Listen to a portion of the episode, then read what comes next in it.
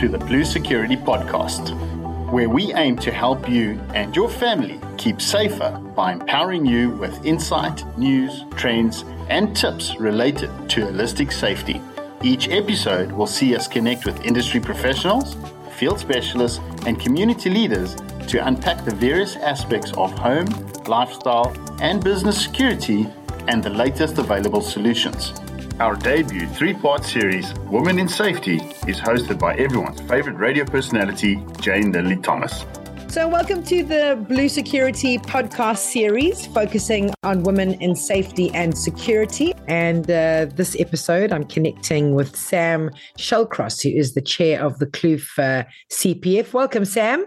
Thanks, Jane. Thanks for having me. Absolutely. So, straight out the block, Sam, I want to know what is it about uh, community safety uh, that motivated you to not only get involved, but take a leadership role uh, in your community safety?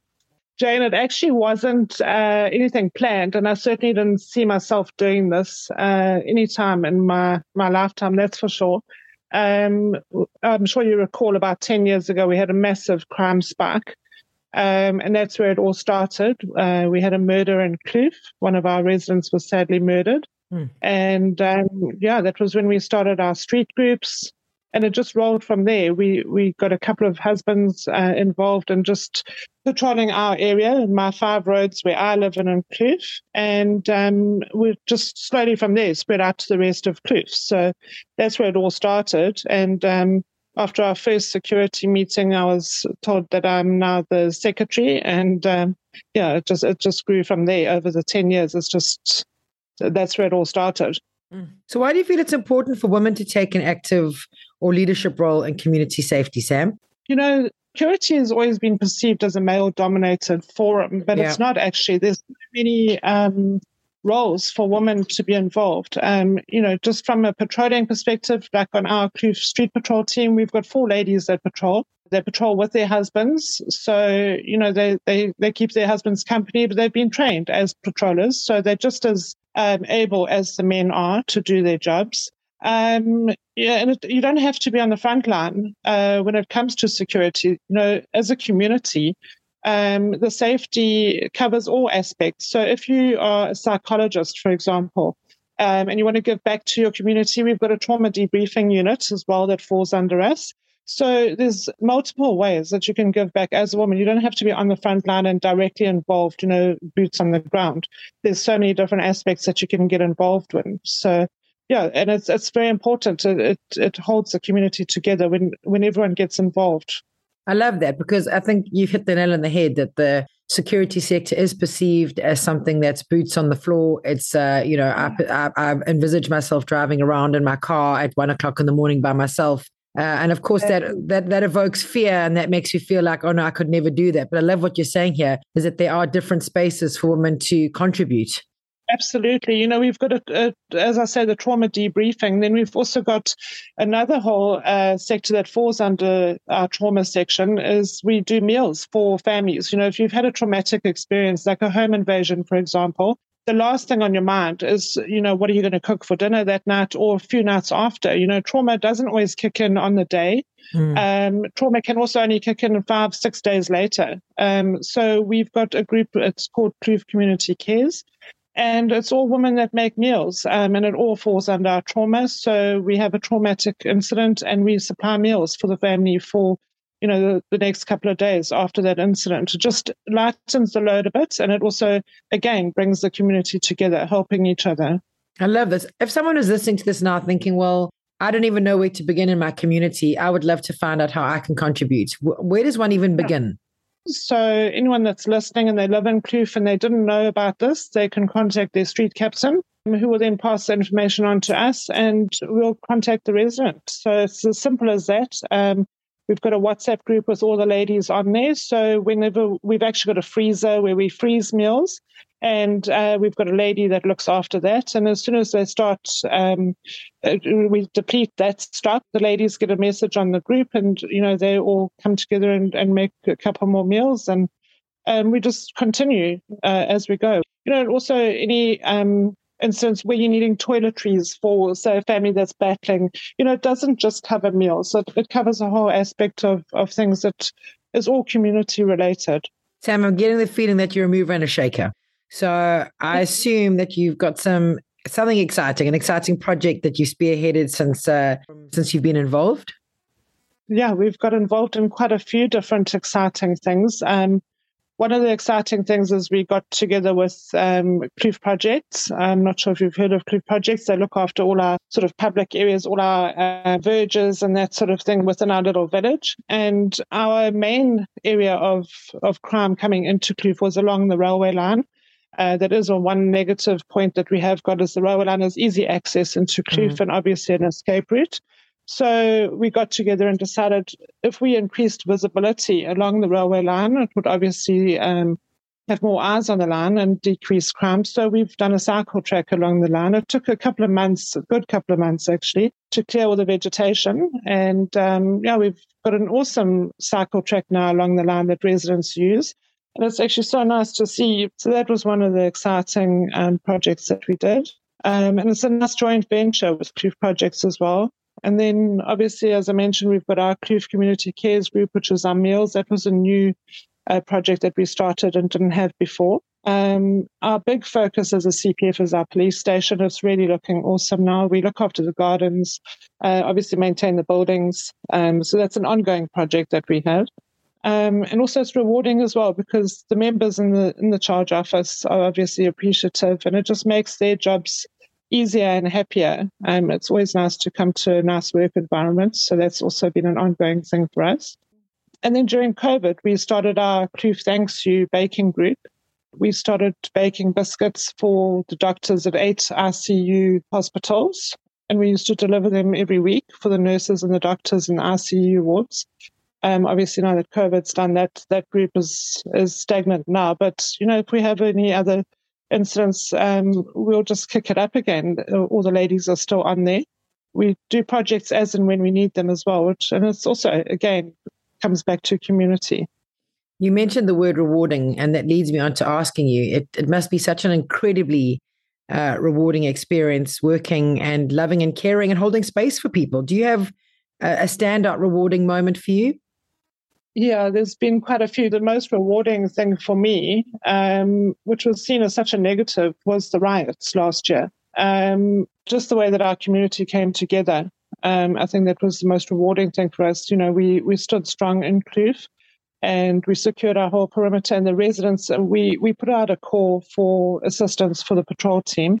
You know, we've got um, at that stage we only had about 50 patrollers and uh, we put out a call to the residents to assist, and we had 1,200 volunteers come forward. Mm. You know, it was cold, it was raining some some mornings or some evenings, and they all, you know, made fires at their stations, and it was it was amazing. Just seeing, didn't matter what what gender you were, what race you were, religion, you know, everyone stood stood tall together, shoulder to shoulder. It was amazing you can feel the after effects after that. It's definitely um, had a difference in our community since mm. then. And that's definitely been the most rewarding thing for me. Yeah, I've got to say, I mean, the riots were terrifying, overwhelming, but I have to agree with you in saying gave me an opportunity to find out who my neighbors were. I mean, up until that point, I didn't really know the people that surrounded me, and I've been living here for 10 years. So it really was an opportunity, and everyone just became so involved. Everyone was on the Zello, and everyone was signing up for patrols. And if you needed wood, or you needed bread, or you needed milk, or you need whatever you needed, everyone was just there. And I just thought, gosh, imagine, imagine living long term in a life like this, where everyone is just so invested in loving and looking after everyone around them. Absolutely, and that, that's another thing that happened with us as well. You know, if you couldn't patrol, um, or you couldn't uh, sort of be boots on the ground. Uh, there were meals that you could make. Um, you know, ladies were dropping off muffins and samosas and uh, little cups of soup and all sorts of things. So they found a way um, to to assist and to just feel like they were doing their bit and giving you know giving something to the community, not necessarily being out uh, for hours on end on patrol, but actually still giving back in their own little way, which was amazing. 100%. Outrageous memories. I suppose you've seen it all. One of the strangest would be finding a mortar bomb uh, in one of our residents' gardens uh, in 2020, I think it was. The, their gardener actually uncovered it while they were uh, dig, digging up a new flower bed. Yeah. And he didn't know what it was, so he put it on the side of the, the, the uh, flower bed in the garden. And uh, when the resident came home, uh, discovered it and sent a, a, photo to me and saying, uh, "We think that this is a mortar bomb. What do we do?" And obviously, we got out all the necessary role players and the bomb squad, and uh, they had to take it up to the top of the viewpoint at the gorge, and they diffused it. Um, it was quite an exciting, strange occurrence that we hadn't seen before. Nothing like a bit of drama on a random whatever yeah. afternoon. So, what I'm loving about this conversation, and every time I connect with women in safety and security, is obviously kind of safety tips that you reckon are non negotiable. Because I'm the kind of person that I refuse to live in fear. I, I, never thought I would live in a freestanding home because I was scared. And that was up until yeah. I connected with Blue Security. And they've been so incredible in creating um, a really safe space for us to live in. But I say that but also follow up by saying that I'm vigilant. I don't sit on the, the front of the house with the back of the house open. I make yeah. sure that when I drive up to my gate, I've got the access to get in and get out. You know, I'm I'm vigilant, but I'm not fearful. So for you, um, think- three safety tips that you think are like, you know, you run your life along those three kind of points. I'm not sure, obviously, about other areas, but how we operate in Kloof is that every street has a street group. It has two groups. One is a chat group, and one is an emergency group. Yeah. Um, definitely be on your emergency group. Um, whether it's for an incident that is has taken place and you've discovered when you've got home, you, have got a way of reporting and getting assistance. Um, or if it's an in progress, you know, if someone is is trying to break into your house, you know that you've got access to someone to assist you quickly and also from a medical uh, situation, you know, if you need an ambulance, if something's happened at your home, that that group stays clear of anything except for emergencies. And then obviously the chat groups are awesome because everyone gets to know each other in your road. Which is my next point: is get get to know your neighbor. Um, it's very important. Uh, you know, back ten years ago, I didn't know my neighbors, and we had lived here for so long. Um, it was only through crime that we actually got to know each other. And now it's like we've always known each other. Um, and it's very important because we've often found where you know that your neighbor's gardener doesn't come on a Tuesday, for example, and then you suddenly see someone on their property. Um, it's only because you've got to know them that you would know that that person is not meant to be there. So it's very important to get to know your neighbors. And then also when you report an incident is give as much information as possible in the first report because it just delays the whole process if we have to keep coming back to you for more information. So give as much information as you can, you know, with regards to description or what the situation is if it's medical. Those would be my my big tips for safety. And in closing, um, if someone's listening and thinking, "Well, I'd love to get involved. I'd love to serve other people." I mean, I am such an advocate for for serving others. Um, it's just such yeah. a wonderful double blessing. Uh, but how would you recommend that um, someone adds value to a current uh, community safety initiative? Um, I think you know just getting hold of your your local either neighborhood watch or your CPF if you've got a CPF. Um, there's just so many different projects. I mean, we all do our own thing. We all, we've all got uh, different projects that we we get involved in. So there's always something that's happening within your community um, that you can help with, whether it's you know, doing working in the garden at the police station or getting involved in the projects like the trauma debriefing and and things like that. It all depends on you know qualifications, especially with the trauma debriefing. Um, but there's always something that you can do within your community as a woman, and it doesn't have to and and that is security related, but it doesn't have to be out there uh, in the front line. Absolutely. Sam Shallcross, yeah. uh, Chair of uh, the Kloof uh, CPF, we thank you so very much for your time and thank you for the valuable work that you do in our community. Oh, thanks, Jane. It's an absolute pleasure. And um, yeah, our Kloof community is definitely worth all the effort. Thank you, Sam. Tune in to our last episode for this Woman in Safety series as we meet with Megan Dunstan, chairwoman of both the Outer West Sector 1 CPF and the Forest Hills 2 Neighborhood Watch. In this episode, we unpack the role women play in community safety and share insight into creating safer communities. Remember, the Blue Security Podcast is available on Google Podcast, iTunes Podcast, and Spotify.